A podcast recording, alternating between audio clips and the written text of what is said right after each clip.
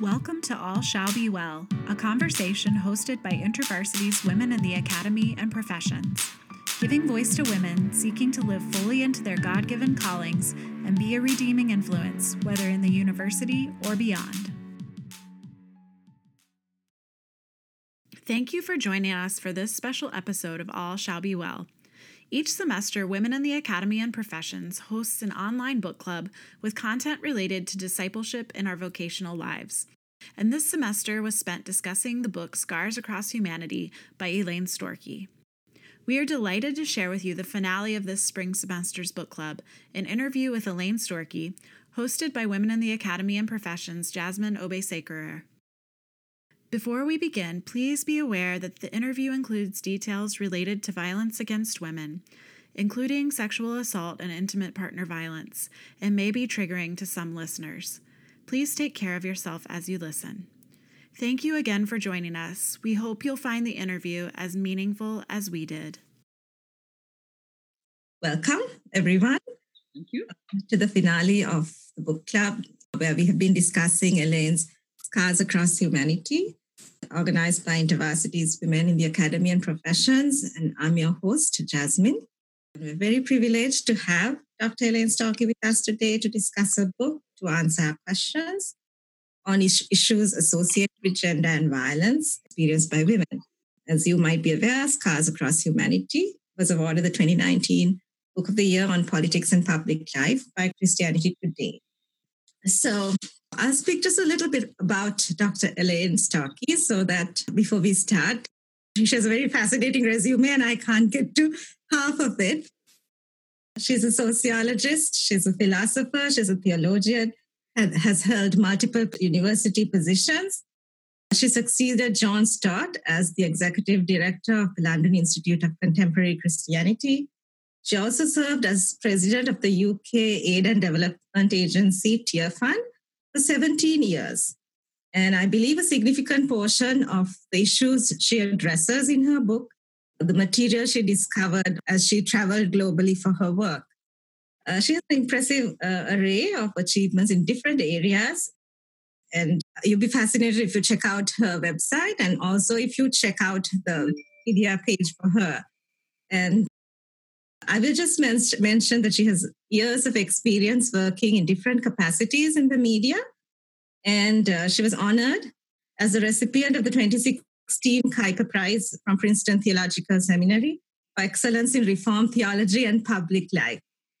So we're very privileged that you are with us. Thank you for accepting our invitation.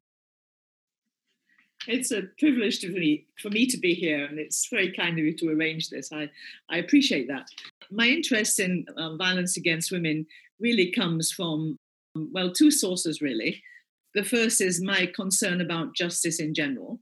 And knowing and being a Christian and really soaked in the scriptures, just recognize that you can't read the scriptures properly without recognizing God's heart for justice and the way in which he calls us all to live just lives, not just personally, but actually relationally and in terms of um, the structures and the societies and the cultures that we construct. So that's really a big biblical pattern. And so violence against women really comes right in the middle of the whole issue of justice. How, how should we live together? In fact, it's massive because it really concerns half of humankind, and we can't get away from it. But on a concrete level, how I first encountered it was many years ago when um, an editor of a woman's magazine in the United Kingdom phoned me up and said she'd just put out this questionnaire about uh, domestic violence. And it wasn't a scientific survey, but she was absolutely amazed at the response she got. And would I mind looking through the, um, the questionnaires and the responses and writing a report? And like an idiot, I said, Oh, yes, that would be fine. Just bung it in the post. This, these were the days before everything went by email. When it came in the post, I thought I hadn't got time to read it during the day. I just opened the envelope before I went to bed and have a quick read and then deal with it in the morning. Well, the quick read never happened. In fact, I read it for hours and I felt so dismayed with what I read. I mean, I was a youngish woman at this stage, just a, a raw sociologist. horrible, horrible stories about domestic violence from people, mostly anonymous, but this was their one chance to actually get off their hearts some of the things that they were living with day in and day out, and it was horrendous. And I suppose that was my first encounter. It was difficult to write the report. A lot of these were Christian women in Christian households, not the majority, but some of them. So my heart really went out to them. And then later on, much, much, many years later, I became a member of something called Safety Net, which was a group of looking after survivors of incest, adult survivors, women who still remembered what it was like to be abused as children and had never worked through it and got out the other end. So those were my two backgrounds, really. And when I became president of Tearfund, uh, I knew I would come across domestic violence. I knew I would come across rape, but I really was not prepared for what I did come across in my travels abroad and in, in our own country, just the layers and layers of it. And it took about four visits to different countries to realize I was seeing the same phenomenon just in a different cultural form. But wherever I went, there was yet another manifestation of violence against women. And I started asking myself a series of questions like, if you take this mythical concept of a global woman, where in her life cycle does violence occur? Where is it more, most likely to occur? And the horrible, shocking news came to me that actually all the way through, starting with selective abortion and infanticide, um, abortion in the womb in India and in in China and so on, because girls weren't preferred, because everybody wanted sons rather than daughters for a whole range of cultural reasons. And then the, the horrible incidence of female genital mutilation, which isn't just happening in 28 countries, although it's predominantly there, but is now spread across the world as people migrate from society to society. And it's here in the UK. And it's split right open in the UK because we have this woman called Hibo Wardere, who is actually herself a, a, survivor of FGM and has now come out and written a book called Cut and has really raised the temperature about this. So then there was FGM. Then I found child brides was a massive global issue. Little girls being married off often to very much older men without any consent at all and suffering layers and layers of violence. And then there was honor killings, and there was domestic violence or intimate partner violence.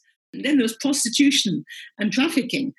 And I learned to put the two together, although I've had a lot of stick from career prostitutes who say it's our choice. We choose to be prostitutes. It's a career. And I say, okay, if it's a career for you, I'm not going to argue with you, but I don't really believe you.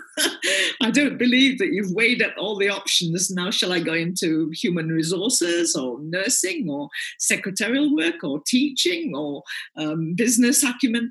Um, or shall I go into prostitution? No, I think I'll be a prostitute you. It doesn't happen like that. It actually happens usually through neglect, through abuse, through a background, through drugs, habituation, and all those kinds of things. And uh, when they get very offended and say I'm insulting them, we just shake hands and I say, okay, let's just agree that you that you have chosen this way of life, even though I don't believe you. But just listen to what I'm saying. I'm saying for every 10 of you, there are 10,000 women in prostitution who have not chosen this way of life and would love to get out of it. And prostitution and trafficking, in my boat, are very much very, very similar. And you have similar manifestations that women endure. And then, of course, there's rape.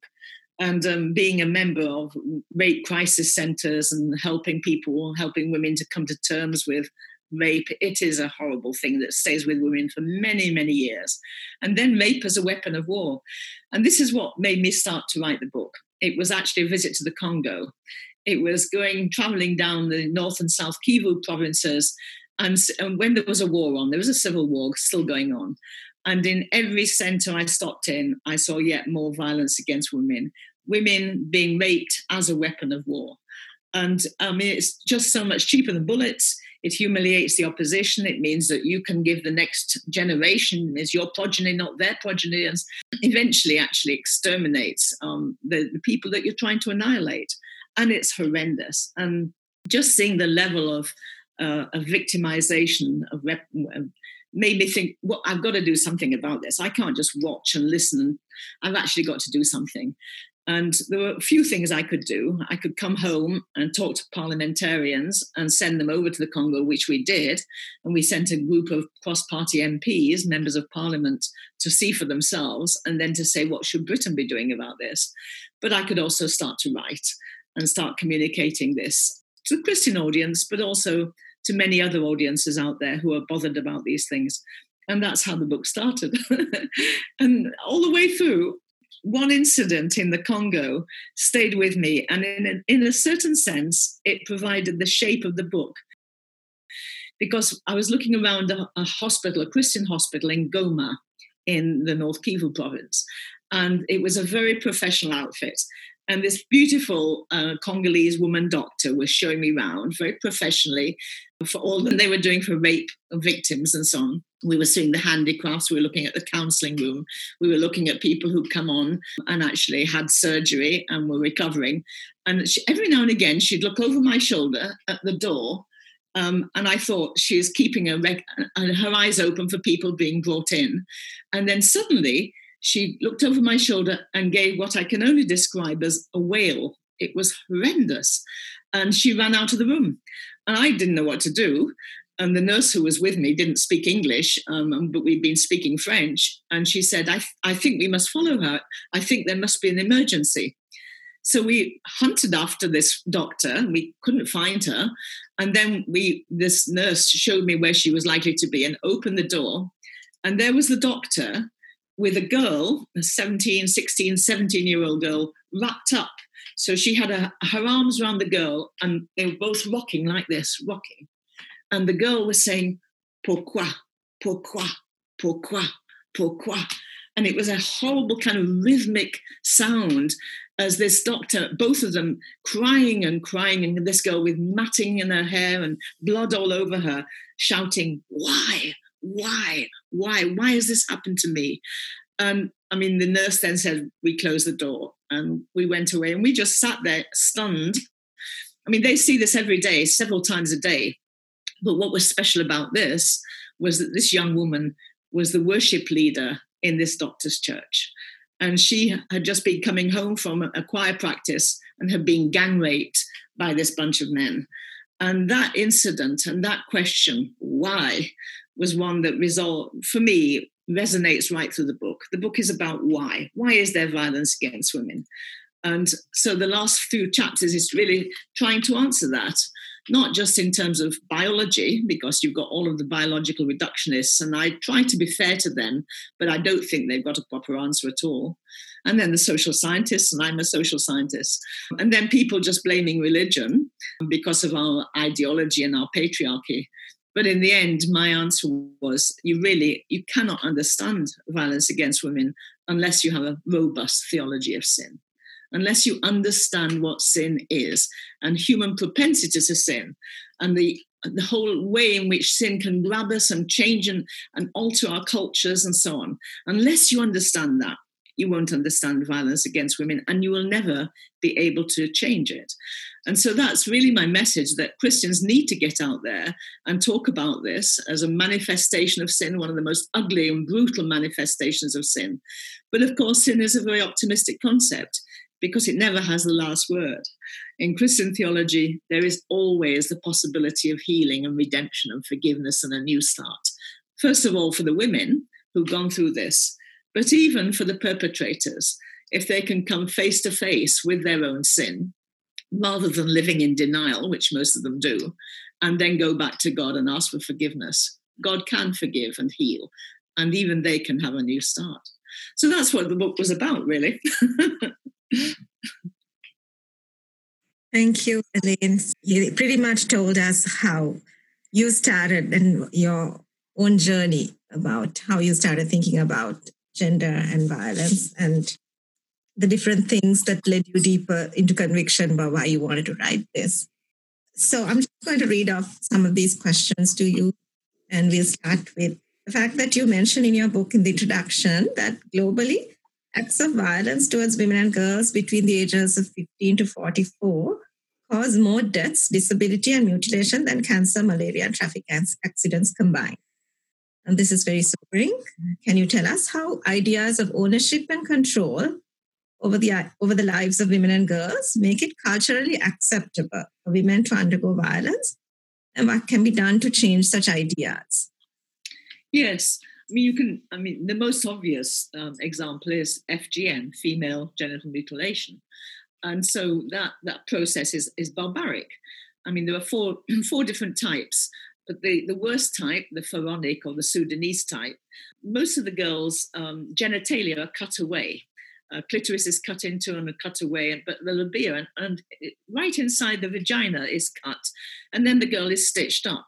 And the stitching stays there. And in some cultures, Somalia, for example, the bridegroom's family have the right to inspect the girl's body to make sure she has not been tampered with before she can marry their son. Now, what's all that about? I mean, what on earth is it about? It's actually about the, the male ownership of the female body. It's about the fact that that girl's body belongs to the man whom she's going to marry. And therefore, to preserve her purity, she has to be stitched up so it's not possible for her to have sex with anybody except the man. Of course, he can have sex if he can find a woman who hasn't been stitched up and so on. Uh, there's no embargo on him, but for, for her, she has to be so pure. The second thing about FGM is that women should not enjoy sexual pleasure. And so you make sure that she doesn't enjoy sexual pleasure by cl- cutting away clitoris, but also by going through this barbaric process. Uh, so then, of course, she is opened up by her bridegroom on the wedding night.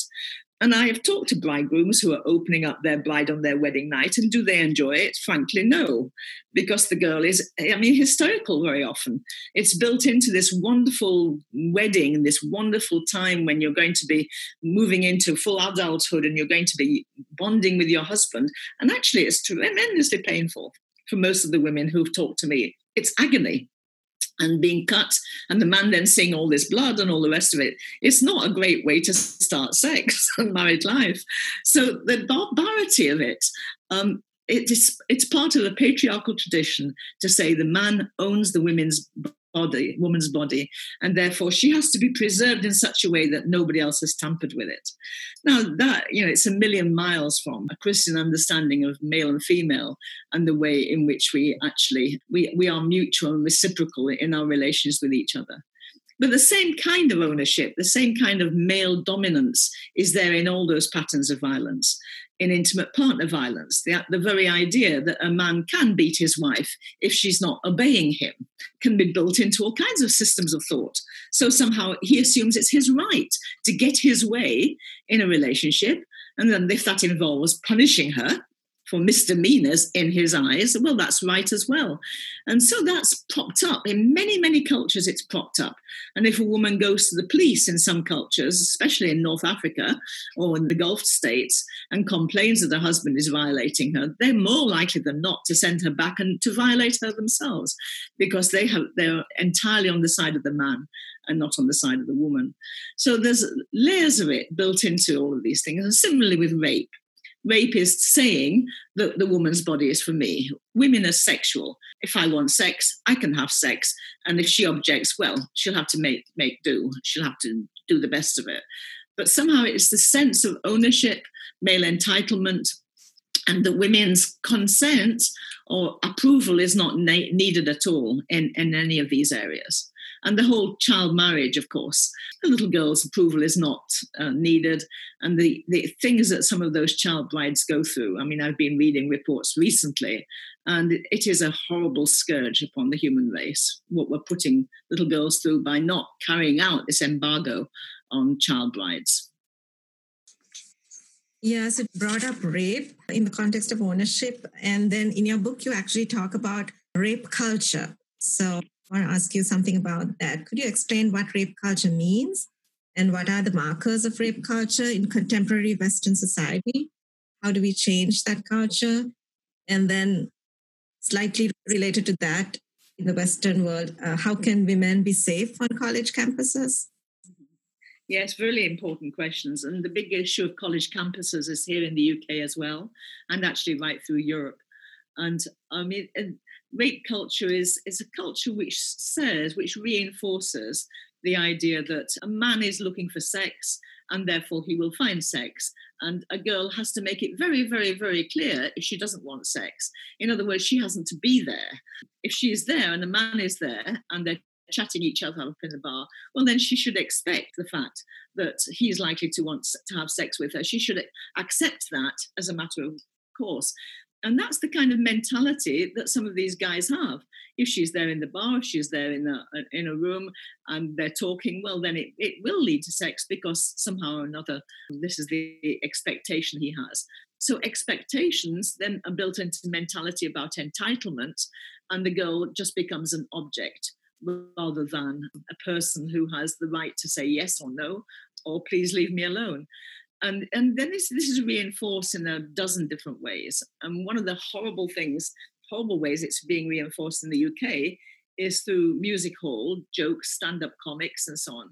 And it's manifestly changed even in the last decade, where you'll go to a um, and they're usually male male enclaves, but there are sometimes women there too, and they will start with not very risky jokes, just harmless type jokes, and then the, the audience will laugh. And by the end, they're not they're not even remotely funny but they're saying very savage and brutal things about women and about rape and everybody is laughing. And that's really rape culture writ large. Um, and if somebody counters that and, and challenges it and says this isn't funny um, that person then becomes the focus of the victimization and will be um, will be addressed in a very brutal way. So um, we're really keen to have the law changed in the UK so that this is now not possible, that you can't make these jokes. Um, but of course, that's very difficult to monitor because they will they will continue and go underground and all the rest of it. But it's not okay. Rape culture is never okay. And you can only be um, safe on campuses if everybody agrees that rape culture is not okay.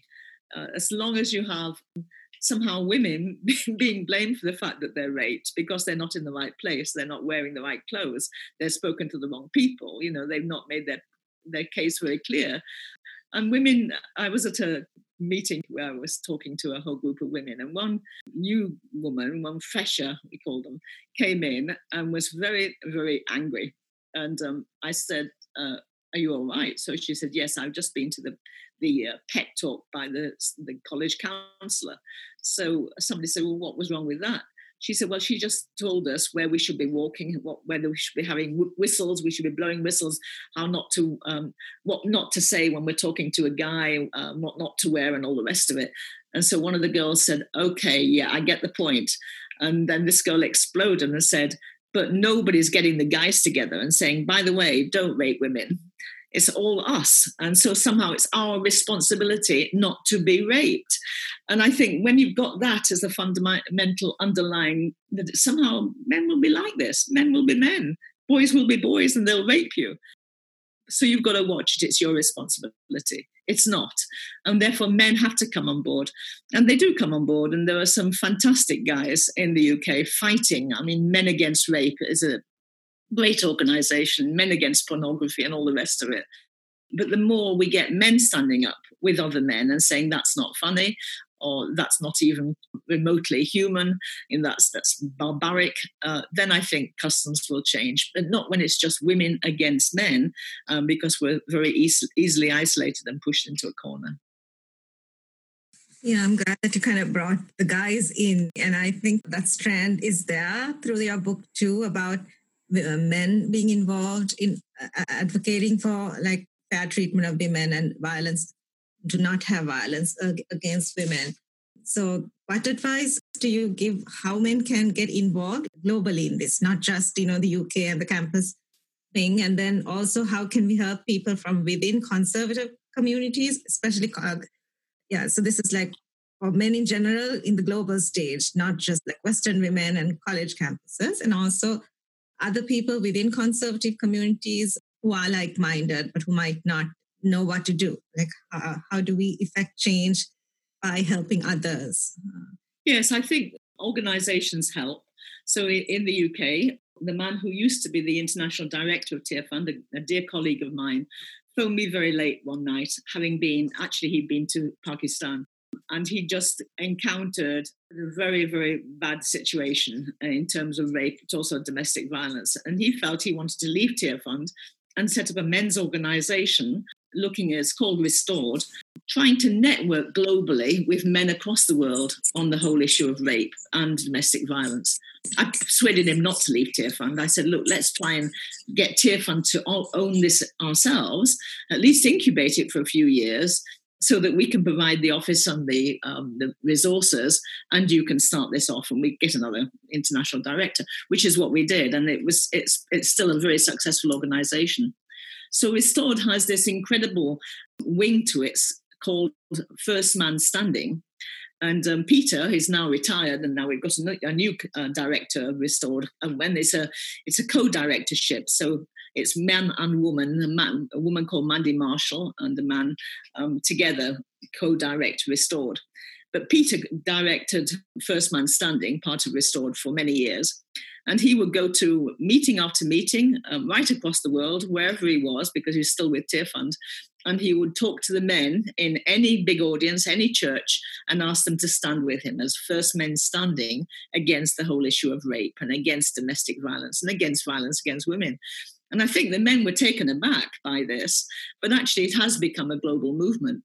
And there are many, many men now on board um, saying, not in our name, we're not, not on our watch, um, not in our institution, not in our church, and uh, have been wizened up to the situation. Now it's a tiny, um, globally, it's a tiny organization. It's just a pebble in the sea, but it's a start. And I think the more we get that in churches, and I'm, I mean, I go around the UK, and other men, male colleagues go around the UK to big churches, but also we go abroad. I've just been to Turkey, where it's very interesting listening again uh, to the level of rape and violation that's going on there to men talking to men to, that this is not okay. I think it just has to happen. In conservative churches, uh, there's a layers and layers of, of, extra issues to be involved. You have to then start asking, well, how how does your own con- theology contribute to this? Um, are there things somehow that you're saying theologically that sound as if you're justifying violence against women? And this happened particularly in, in, Australia, but it's also happened in many other countries where people have been calling attention to the whole idea of submission and uh, obedience required of the wife. And, and even in some churches, uh, in Uganda, when I was in Uganda, they had actually seen through this finally, but it had taken them about four years to do it in these particular cluster of churches, that requiring the wife to obey uh, somehow gave them permission to hit her if she didn't obey but then if you go back and actually what does that passage in the uh, in the letter to the ephesian church mean? It doesn't mean obey. It means honor that you honor one another uh, you're submitting to one another out of reverence for christ wife the husband and the husband um, loves the wife and the wife respects the husband and those two things come together as a mutual whole and when you eventually get this in conservative churches and realize it's not about submission, it's not about kind of the man being dominant, it is about it is and, and it doesn't matter if you have different roles i'm i'm not going to fight about that in churches that's up to them that's their church. But actually it does not entail and it does not justify in any any um, remarkable way violence against women and I think the, the message does get across. We can all agree that violence is wrong, that harming a woman is wrong, whatever the rest of our theology. And we can start from there. And then we've got a lot of things to build on. So it's it's important, and the men have to take a lead, uh, and it's vital that they do take a lead, and that somehow, in the good organisations, we can model partnership, we can model reciprocation, we can model mutuality in the way we operate, and I think that's absolutely crucial. Yeah, thanks, Elaine. I have a few more questions, and you guys, I'm going to ask Elaine just one for now. And if you have any questions, now's the time to uh, shoot them on the chat so that I can see them and read it out after the next question. Again, Elaine, uh, going back to the ideas, I guess, because uh, actions kind of stem out of ideas. Would you like to give examples of uh, patriarchal constructs of masculinity and femininity, showing how these can have adverse implications in real life? Yeah, I mean, the, the, the cultural constructs um, are very, very interesting. So, for example, I mean, they differ from culture to culture. So, in the UK, and I think to North America to some extent, the patriarchal construct of femininity was that the woman was either the, the queen of the home, you know, the, the precious um, person who uh, was put on a pedestal and very much the domestic kind of mother, or she was somehow suspect. And it's taken a lot to break down, and in some conservative circles, the idea that the working woman is not um, is not somehow to be brought down to size because uh, the, the woman leaders. And there's a lot of issues about women leading. And a lot of men still don't respect that and would like to bring the woman down to size, would like to demote her physically, but also mentally uh, and in every other way because they think she shouldn't be occupying those roles. So I think those patriarchal constructs um, operate everywhere. Let me give you an example. I was in Uganda and um, I, I, was talking to the women, and when I used to be president of Tearfund, my aim was always to get women on their own and to, to hear their stories, to share a lot of sisterhood and fellowship, and, and help to encourage one another and build one another up and give them a bigger theological perspective. So I was doing this with this group of women, but there were men who still wanted to be there. And, and I'd asked most of the men if they would leave. And most of them did leave, but one or two stayed at the back. And, and actually, I was quite grateful for them because they, they were the men on side. They weren't going to be uh, difficult at all. So we were, one of the women was a, a woman leader and she was um, she was bi- trilingual. She was very kind of efficient. She was a counselor in the um, secular uh, civic authority and so on. And she was in every way a very polished, very fine person. And I was getting on really well with this woman. We were having a great conversation. She was translating things into um, Swahili and so on. And then the elder of the church, the pastor of the church, took great objection to this. And so he brought a table, a small square table. He put it in front of me and in front of this woman. And then he brought a whole load of papers, put them on the table, and he sat there with his back to the woman facing me. So I could no longer see her. She couldn't translate what I was doing, what I was saying. She was isolated behind this man who was then sitting there, shuffling his papers and smiling. And, and I thought, what is going on here? So I said, I'm terribly sorry. I need to have my my friend. I need to be able to see her and contact her. And he shook his head. No, this is fine, he said, and carried on working on these papers. So then I turned around to the men at the back and said, um, I'm sorry, but I need to continue this conversation with my friend. So the elder must move. And they said, Oh no, he can't move. He is the pastor. He can't move. So I thought, Well, we're in deadlock then. If he can't move, he's not going to let me listen to this woman. He's not going to let her translate what I'm saying. What do we do then? And I said, So what advice do you have for me to the men at the back? And they said, The women move. And I thought, That's outrageous, but actually they were right. So all the women moved, and including myself and including the translator, and we left this man completely isolated with his silly little table and his papers, doing his own thing. And we just moved over here and carried on as before. Now he couldn't come a second time and interrupt us, so we got away with it. But what was interesting was it was a patriarchal construct that was domineering and dominant he could not take on board the fact that we had a woman leader there of his own tri- you know tribe. He could cope with a white woman doing it coming from the outside but he couldn't cope with a ugandan woman who had authority who had clout who had power. And i just thought and i've observed that almost all over the country. Uh, you can tolerate somebody from the outside coming in but your construct of masculinity and femininity is very very culturally local but it's also culturally dominant. And you have to learn these things if you're traveling across the world. You have to learn when when you can violate those constructs and when you have to actually comply with them. So in another country, I sat on the floor with all the women. This was in uh, in part of India, uh, because the women were sitting on the floor, the men were sitting on the seats. The women were outraged. No, no, you mustn't sit down with us. You must sit up there with them. And I said, but no, I'm a woman. I will sit with you. No, no, we don't want you to sit with us. We want you to sit with them because then you honor us. You lift us up by sitting with them. You only you have the, the right to sit with them. And I got the point. Yeah, I wasn't it wasn't any use to them for me to sit on the floor with them. I had to sit with the men and show that a woman could do this. And then, of course, that gave me permission to invite another woman up to sit next to me um, so that we could talk together about things that were going on. And then another woman. And eventually we had a whole bunch of women up there. So you learn the, but they're all cultural constructs about femininity and masculinity, largely about power. About power, about sexuality, about entitlement, about who makes the decisions. And they're very, very powerful. And uh, you violate them at your peril, really.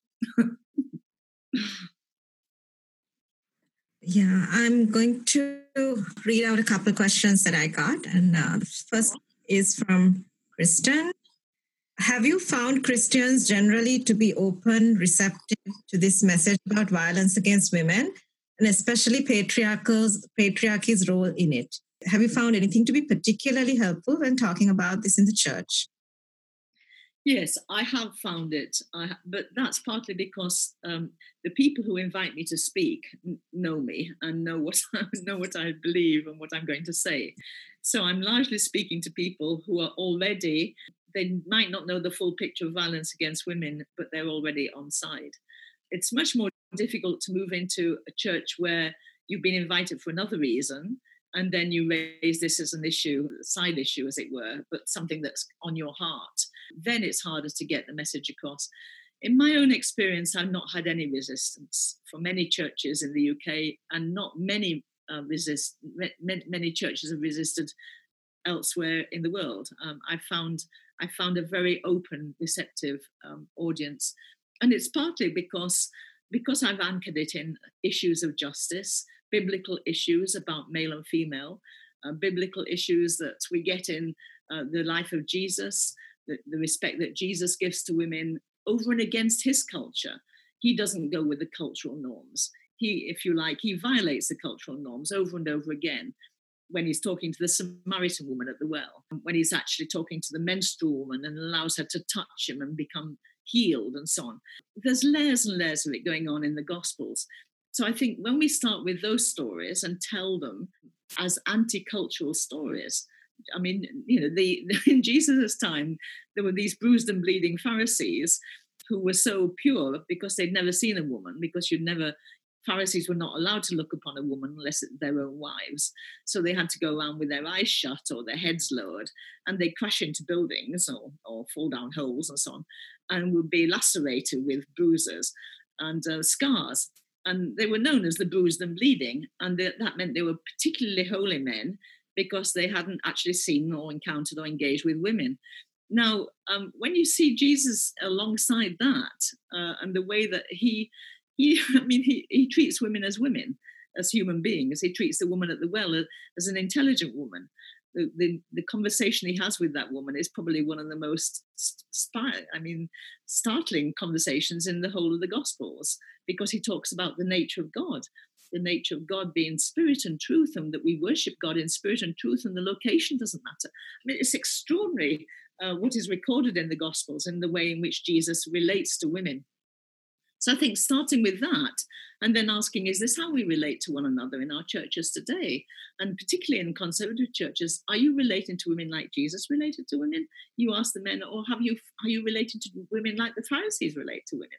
And very often, I mean, they will feel kind of embarrassed because they are relating like the Pharisees. They've already put women in boxes. They've already mounted all of these rules and regulations and so on. And women are being kept down. So I think it's it's actually sharing the liberation that we get in the New Testament um, and inviting inviting Christians to enter into that liberation because it's good for all of us. It's good for women. It's good for men, because it's it's part of our humanity. It's part of our humanness, and also it's very healing for women outside the church. And this is the other thing, offering it as a missiological hope. Uh, if women come into the church and they have experienced violence, whether it's domestic violence or rape or incest or anything, and find the church loving and find the men compassionate and gentle with no hidden agenda and no kind of um, superiority over the women, then healing can begin. And, and it's also missiological when we're trying to explain the gospel to people outside the church, because one of the things that they notice very quickly is the way that we treat, is the gender issue, the way that we treat one another uh, from a gendered point of view so yeah, I find it's um, I find it's very it's important to do it. And in my experience, um, women and men come alive and really want to go with it. And I haven't found a lot of resistance, uh, but I have found a lot of ignorance um, in as part of the journey. Uh, the next question is from Sarah. Um, I really appreciate this conversation. I used to work in Goma DRC and now I research IPV. So this is a very pers- personal question. I'd like to hear advice or strategies for not getting burned or overwhelmed by the magnitude and tra- tragedy of VAW. I'd love to know what works for you. Yes. Oh, I mean, I do appreciate that. And for me, what works for me is I can talk about it such a lot. I can write about it. I can talk about it. People people ask me to go and share stuff, and that for me is enormously therapeutic, as well as um, as well as everything else. And it's also honouring the women whose stories I'm telling. Uh, you know, I see these women. Sometimes I have their photographs. I don't show their photographs except with their permission. So for me, um, being being allowed, being able, and enabled to share my pain and, and the pain of other people who are feeling it much, much greater because all I've done is actually observe and listen. That's for me very helpful. But sometimes when you can't do that, when you're stuck in a situation where, yeah, there's no outlet um, and the pain is t- um, too big, and, and actually the people that you're with are in such a terrible state that, and there seems to be a, an almost a no hope situation then I think you have to share it with other women who are themselves working in those areas. So when I used to go to when I went to Goma, a woman called Lyn Lusi, who was the founder of Heal Africa, this hospital in Goma, with her Congolese husband, he's a surgeon. When I first met Lynn, she never smiled, and she's a very active. She was a missionary. She went to the Congo as a missionary, and speaks many languages and was always with the, with the women that she was serving and working with them. But she never smiled. She was um, a brilliant person, but unsmiling. And after a while, I realized why. Because day in and day out, people were being brought into that hospital who were violated, who were maimed, who were being landmined, who'd been had their tongues cut out, their limbs cut off, and raped and raped and raped. And there was nothing to smile about and I just experienced what she went through day after day after day after day of just experiencing this. And so I wanted to find out from her how do you cope? You know, how do you because I could I'll be going away next two days time. I'm off back to England. And then I'll go and see my grandchildren and I'll play in the garden and all kinds of do my plants. But what and but you're still here. And tomorrow when I've gone, you'll still have more people coming in and she just said, I, I cry a lot. I cry a lot. And I plead with God a lot. And I read the Bible a lot. And I latch on to anybody who is being healed. And I tell their story. And she says, and and what it does is put me in touch with the pain of Jesus for the brokenness of the world. And I thought, well, and she carried that very well. She died of cancer two years ago, very prematurely, and broke my heart because we were writing her biography together. And I'm finding it so hard to finish that biography. So great gaps in the story. It's women like Lyn who are actually at the coal face. You know, they are there day in and day out. And, and basically, we just need to pray for those women because there are an awful lot of women in refuges and hospitals, in women's aid centres, in, in transit camps looking after these women and healing them and working as Christians, hope people who just need tremendous amount of encouragement from us. So for me, I wouldn't maximize the. Um, I've got so many ways of actually letting go. Uh, gardening is a great occupation. Um, prayer is very important, but sometimes it just gets too much. And I, I do sympathize with is it Sarah's question. I mean, it's just so important that you do find the space to actually not not cut off cut yourself off from it because you're never cut off from it. You're always immersed somehow or another. But where you will have a, a different kind of occupation that you, you can soak yourself into and, and give your mind and your emotions a rest. Your emotions need a rest particularly um, and the pain needs to be put on hold. Thanks Ellen. i have two more questions. So lindsay's question is how do you invite men to be part of this conversation without them feeling blamed? How do you get them to see this as a human problem or a men's problem, not a woman's issue? I have struggled to engage men in this topic because although there are women in their life that they love, they seem to shy away from this subject entirely, let alone jump on board to be part of the solution. Yes, I, I've experienced all that too. Um, and it's a big issue. I'll just tell a, a wee story. Um, there's a, um, I, am careful about names and so on, but there's a big a, a man who is a very leading Christian, a very emancipated man, very welcoming, great towards women and so on. And he really championed my work. This was, we're talking now 10 years, 12 years ago and he, he was uh, he kept running huge conferences where you'd have thousands and thousands of people at these conferences and he would always get me to come and speak at these conferences. He would always stand there saying and here's our sister elaine who is a great prophet and she i want you all all you men particularly to listen to what she's saying and so on. And he'd build me up and i would say and they would all respond and so on. Uh, he is married and a delightful woman close friend of mine actually. And once at one of these big conferences I said, um, "Is your wife uh, around? He said, yeah, she's in the chalet. Um, so I thought, oh, well, when I finish this talk, I'll go and chat to her um, because she got, at that stage, she got smaller children, well, children under 10.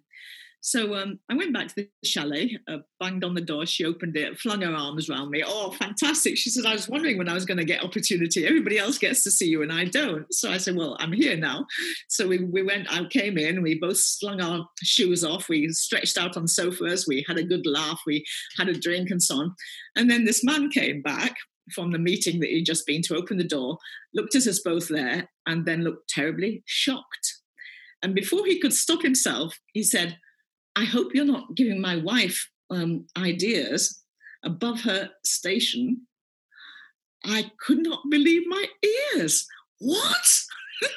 I couldn't believe. And then he, he that, that was a joke. He said, and I thought, no, it was not a joke. And I looked at her, and she shook her head. No, it wasn't a joke. And that really was quite an issue for me. And okay, this guy, you know, did all the right things publicly, but privately, his heart was still somewhere else. He knew that this was right to, to propagate this ministry, but he wasn't that convinced emotionally. And I found a lot of guys are like that. You know, they actually they want to do the right thing because they know it's the right thing, but they at the same time don't want to get involved, if anything. And certainly don't want it in their own household. they don't want their wives to turn out to be like me. that would be a terrible thing. so, how do you handle that? I think my, my, normal way of handling it is I've got pictures of huge numbers of pictures of guys who are on side. So when I go to one of these conferences or meetings or churches, we go through uh, all the things that need to be done and, and where God is calling people. And I make sure they see all these pictures of these guys and, and includes African guys and Indian guys and all kinds of things who are really fabulous people and you know just working their socks off uh, against violence against women and praise them and talk about them and and if I've got something if they sent me an email i'll read the emails out and, and encourage them to be praying for these people so i make sure it's i'm not talking about men generically. It's not every man is to blame. And many times it's taken the sting out of things. The other thing I also make sure I look at violence against men, especially domestic violence, because that's a, real issue. Intimate partner violence is two way. And statistically, it's tiny compared with violence against women in the home. But there are women who violate their husbands horrendously, really horrendously. And therefore, that has to be told as well. And I found that admitting that, saying that there is this phenomenon, and we also need to pray for women perpetrators, um, and violence is wrong wherever it happens. Then actually that frees the men up too. And I, I at the end of most meetings, I get a whole troop of men coming, and some of them. Uh, sometimes you get a man who is a, a victim of violence, and he will just simply weep on my shoulder, just cry, and say, you know, I'm I'm I'm there. So I think it's recognizing the reality of the situation, um, and and then introducing him to other guys, you know, uh, because they can have some affiliation with that and help. But it's it's not we're not trying to get men to feel guilty or target them in any way. We're just looking at this as a cultural phenomenon which does involve men and involves cultural attitudes and challenging them that if they've got these cultural attitudes, well, think again and do something about it because they're not going to be helpful for anyone. So I want to go back to uh, some of the uh, some of the things that you talked about, church people and outside the church, because uh, we had uh, lots of ideas about that when we ended up uh, in the last conversation that we had, and even some of us struggle, just as you yourself said, you know, to write about Christianity and gender was really hard for you because it, it's personal. We are insiders and either experientially know some of these things or know people who have gone through some of these things. So I'm going to just ask those questions. I know that you have spoken a little bit to both of those questions, but I'm sure you have more things to say. So in the book, you tell us that the hardest chapter to write was the one about Christianity and gender. You revisit different parts of the Bible and demonstrate that the texts themselves are not biased against women. How can the church recover sound theology of women? What advice do you have for the church in living out a biblical understanding of women? And the next question is like the complete opposite of it is how can we dialogue with women colleagues who think of the biblical God as a misogynist? Mm-hmm. yeah, right. I think it was a difficult chapter to write, partly because there, there is a problem within the church. It's not just a problem for other religions. It's not just an Islamic problem, although it is an Islamic problem, huge Islamic problem. And I've had a lot of clout when I've been going around to safeguarding conferences recently, a lot of secular conferences. There've been Muslim men there, often pediatricians, who've taken uh, exception to me quoting from their sheikhs and so on. But the stuff is there. So it is an Islamic problem, but it's also a problem in the church. And therefore, we have to face this and admit it and do something about it. And we can do something about it by not always believing the guy, um, by making sure we got proper pastoral um, arrangements for people who are struggling with their marriages or their family relationships, and that we've got trained pastoral groups for people who are coping with uh, remembrance of incest or all of those things. And we've got to do that. And unless we're doing that really in our churches, then we ha- I don't think we have a right to speak to the uh, populations as a whole about these issues. And and so uh, whenever I go to a church or whenever I go to a conference, I ask I ask people what what area of violence has God laid on their hearts because there'll be something. And very often in, in England now, it's increasingly female genital mutilation, and it's wanting to work with the Muslim populations in their cities so that they can actually be do, facing this together. But sometimes it's child brides and sometimes it's honor killings, and then sometimes it's, it's intimate partner violence. So, what, what is God laying on the heart of the church? Uh, and how can you then do something about it practically? But the unless the theology is there undergirding it, we we can't you know we can't do a, a good job. But there's heaps and heaps of good books now about looking at systematic theology, looking at gender, looking at men and women in relationship, looking at the, the story of creation and fall and redemption, and making sure that we get our theology in the right section and we're telling the right section. So a lot of people talk about, you know, the men, man being dominance, that he will rule over you as being God's intention for male and female, forgetting that's in the sin section of our story, not in the creation section. And it's when everything goes wrong, God says your desire is going to be for your husband. And there's a lot of uh, theological argument about what desire means. Is it desire for mastery or desire for intimacy? And it's probably the latter. But the, he'll rule over you, he'll dominate you. And so it's already pre- predicted in the scriptures, but it's not God's intent. And when we actually lose that harmony and that mutuality that's there in the creation story. And similarly, I mean, I took um, yeah, you, I take people through the sin passages, through the book of Judges. There's heaps of stuff there through the concubine, the rape of the concubine, and point out that this isn't um, God's intention. Uh, this again is part of the sin story. And then when we go into St. Paul, it's very interesting in marriage. I did with a whole bunch of very, very conservative theological seminarians. And we looked at 1 Corinthians 7, and where it talks about, I mean, where Paul is saying to men, to women when you're married you no longer have ownership of your body that ownership passes to your husband and how you know the men would think well of course it does you know we've always known that we own the woman's sexuality. And then likewise you men you no longer have authority over your body either. That authority passes to your wife. I mean that is probably the most mutual and the most radical passage in any ancient literature. I mean i've looked at lots of ancient literature. You don't find anything like that on gender so I was doing it to this very conservative seminarian young men and saying, So what does that sound like to you? I said to them. And this guy said, Do you know it sounds almost equal. So I said, Where'd you get the almost from? he couldn't couldn't bring himself to say it sounds mutual and reciprocal, almost equal, but it is equal. So concentrating on those passages that and that's the only place that paul actually uses the word authority. He doesn't use authority in ephesians. He uses this this metaphor of head kephale which is a very different sense of it.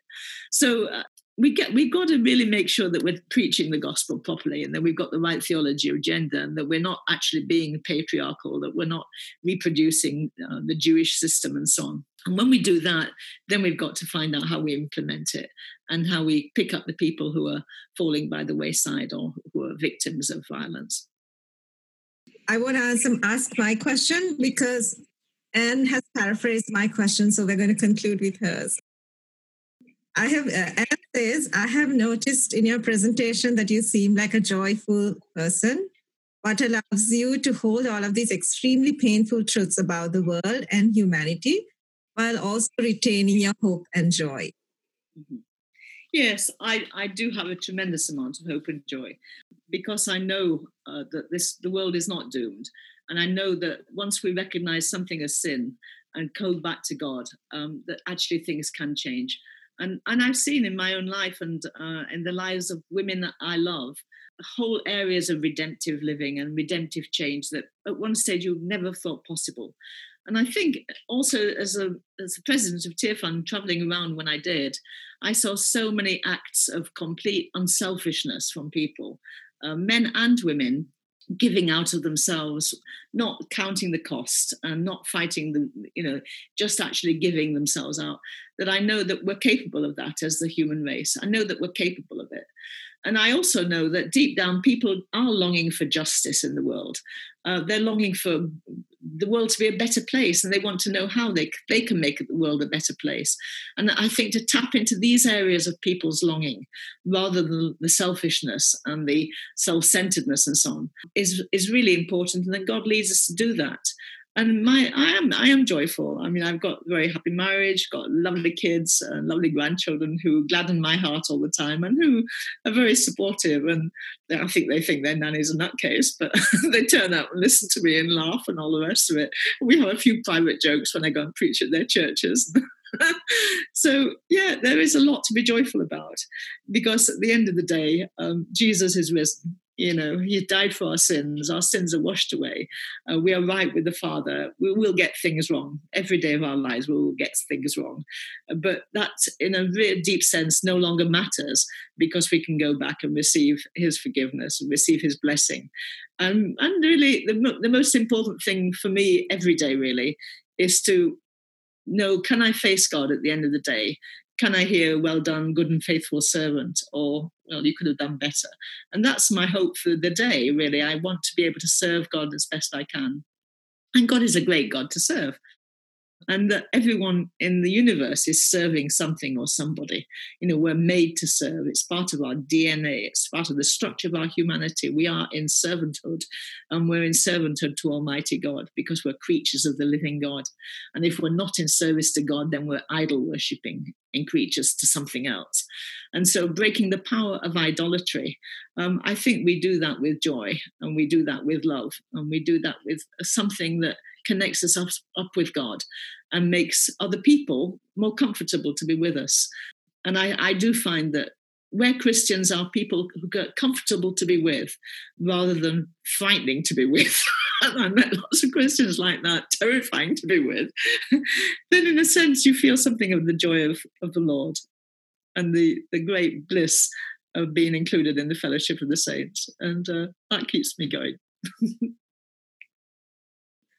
Thank you very much, Elaine. Uh, it's absolutely fascinating to hear everything that you had to say. Thank you. Thank you. Yeah, thank you for giving time when you each like I've been uh, corresponding with Elaine for a while, and like sometimes she's been in Turkey, sometimes she's been in the US, like, and so she's been doing a lot of things, busy with family and all kinds of other commitments, and we really appreciate you I don't know whether it's your dinner time, but that you kind of gave up your dinner time to be with us. Uh, So yeah. appreciate it very much. Um, I would like us to pray for Elaine before she leaves all and you all go back to the rest of our day. Well, dear Father, thank you for uh, the time that all of us got to spend with Elaine and uh, for all that you have made her to be, for all uh, all of the all of her learning um, in so many different areas. Thank you for her expertise and thank you that uh, for all of the th- uh, things that she's thought about uh, faith, gender. Um, that has made it easier for us to kind of walk in her footsteps after because uh, she's already led the way in helping us to figure out certain things.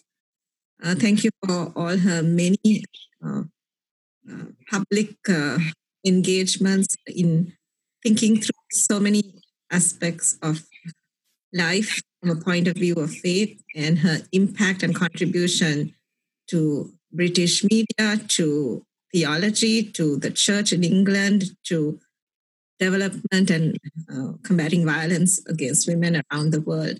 So many things. We thank you for her and we thank you for the joy that she has and the blessing that she has in her family. We pray that you will uh, continue to keep her joyful, fruitful, faithful, uh, and uh, bless the work of her hands and strengthen her in the days ahead. In Jesus' name. Amen. Well, thank you so much. I do appreciate that. And it's been a, privilege and a joy. But I, I also want to um, write large that there is tremendous amount of pain out there. And my own experience is that of a lot of women, some of the most courageous and outstanding Christian leaders are also women who have gone through this. Um, and have, have sorted violence out in their own lives and have actually become the victors through it and so much of my own joy really is related to them. They have allowed me um, this the privilege of learning from them and growing with them, and uh, and it's tremendous to be um, witnessing that too. So women are not just victims; they're also leaders, um, and even women who have been damaged and harmed and hurt are outstanding leaders in our world today. God bless them. Thank you for listening in on our Spring Book Club's interview with Elaine Storkey, author of Scars Across Humanity. If you would like more resources on help for victims of sexual assault or violence against women, we recommend visiting RAINN, the Rape, Abuse, and Incest National Network, at www.rainn.org. And if you would like more information on Elaine Storkey's work, you can find her at Elaine Storkey and that's spelled S T O R K E Y dot com. And finally, if you are interested in being part of future book clubs hosted by InterVarsity's Women in the Academy and Professions, look for more information this fall at thewell.intervarsity.org or contact Jasmine at wap at intervarsity.org. That's W A P at intervarsity.org. This has been a production of Women in the Academy and Professions, a focused ministry initiative of InterVarsity Christian Fellowship USA. We value the contribution of podcast guests who are not employed by InterVarsity, and we acknowledge that the opinions of our guests may or may not represent the ministry, doctrine, or policies of InterVarsity. Thank you for joining our conversation as we engage in faith and life together. We'd love to hear your feedback. To share your thoughts or to learn more about who we are or the resources and connections we provide, we invite you to visit us at our online gathering place, The Well. You can find us at thewell.intervarsity.org.